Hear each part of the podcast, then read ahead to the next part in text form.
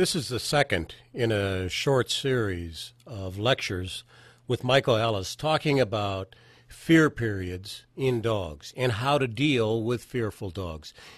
If you missed the first part of this lecture, you can go to my website and watch it on our streaming videos. Now, as this clip opens, Michael is explaining why he doesn't go up to strangers and ask strangers to give his nervous dog a treat. Then my dog says, Hey, approaching strangers is good because they all have food. Then you're out on the street and your dog goes up to somebody, seeing if they have a piece of food, and they don't have a piece of food, and they go, Oh, puppy! And they grab your dog by the head, and your dog loses it and bites them, right? Because the dog, because you can't control how they're going to react. So I tend not to encourage my dog to go up to strangers to get fed because it's going to get them in trouble because you can't control how the strangers are going to react. So instead, I would go work around a stranger and I would do all the feeding.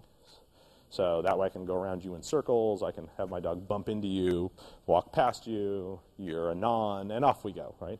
And so the dog says, oh, that's fine. Like nothing, nothing bad happened there. Being around that person was no big deal.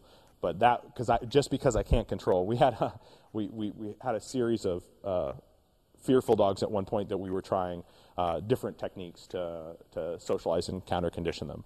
And one of them we, we, were, we were experimenting with clickers at the time, and we were, which is basically the, what we're doing with our yes marker. But um, we were clicking the dog for uh, approaching strangers uh, in progressions. Till the, she, we taught her actually to come up and nose touch somebody to get food, somebody that she was that was making her nervous. So I could, at that point, I could, she would approach anybody at any time and nose touch them. She would just touch them light with her nose and sit there like, give me a piece of food, which was awesome until somebody there didn't give her a piece of food and stared at her. And then she just nailed him, but bite him. Boom, right? like she got there and realized, like, you don't have any food. You're staring at me. Holy crap, wham, right? Oops. Now I taught her to go up to strangers, and then now the stranger sees this dog coming to you and thinks the dog's friendly. It's coming right up to me. It wanted to be pet, right?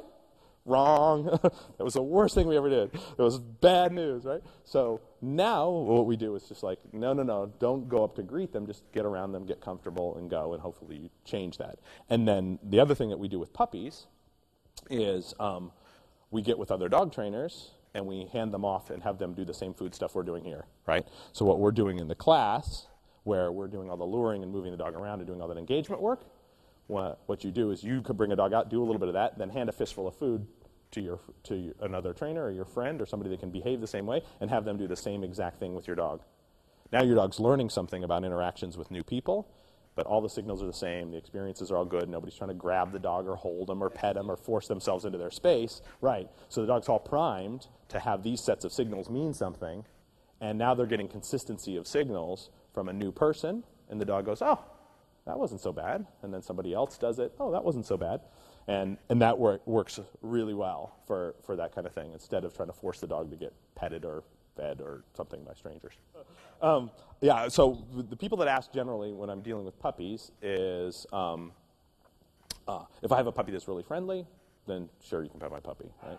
If I have a puppy that I have any issues with that kind of stuff with, then I just say, um, I appreciate it if you don't right now. I'm training the puppy and I'm trying to make the puppy uh, uh, pay attention to me. So if you could just ignore the puppy, you'd be a huge help to me, is what I always say. So I just go, like, you'd be helping me a lot if you could just ignore the puppy while I do something and go past you because I'm working on certain things in my training. And then people are usually, you're going to get some people that are like, Nazi, right? But, uh, but most people are going to be like, oh, that's cool. Yeah, it's fine, you know, and they're all right with it. The dogs don't get a lot of socialization with other people um, if I'm having problems with them paying attention to me. That would be the only part of it. But in terms of like if you want your dog to be mean when he grows up, or like so, the only the only thing lack of contact with strangers is likely to increase is going to make your dog more likely to bite. So if I'm doing so if I were raising a dog and I really wanted to make a dog that I was sure would bite people, then that would be the only place that social isolation like that would be potentially beneficial, right? The more times your dog meets new people and has good experiences, the less likely your dog is to want to bite new people, right? So if that was a goal of yours to have a dog that would bite a lot of people, then no, then you having lots of socialization and contact probably isn't going to be good for, for that dog. Right. So for me, most of the, the reason that I wouldn't allow my dog to go say to hi to everybody would be either one, because the dog's fearful and I can't control what those people are going to do and they can make my fearful problem worse, or two, because my dog won't pay any attention to me and wants to say hi to everybody else. And at that case, then I don't want to do, I'm not going to let you go say hi to everybody until you start working with me in a meaningful way.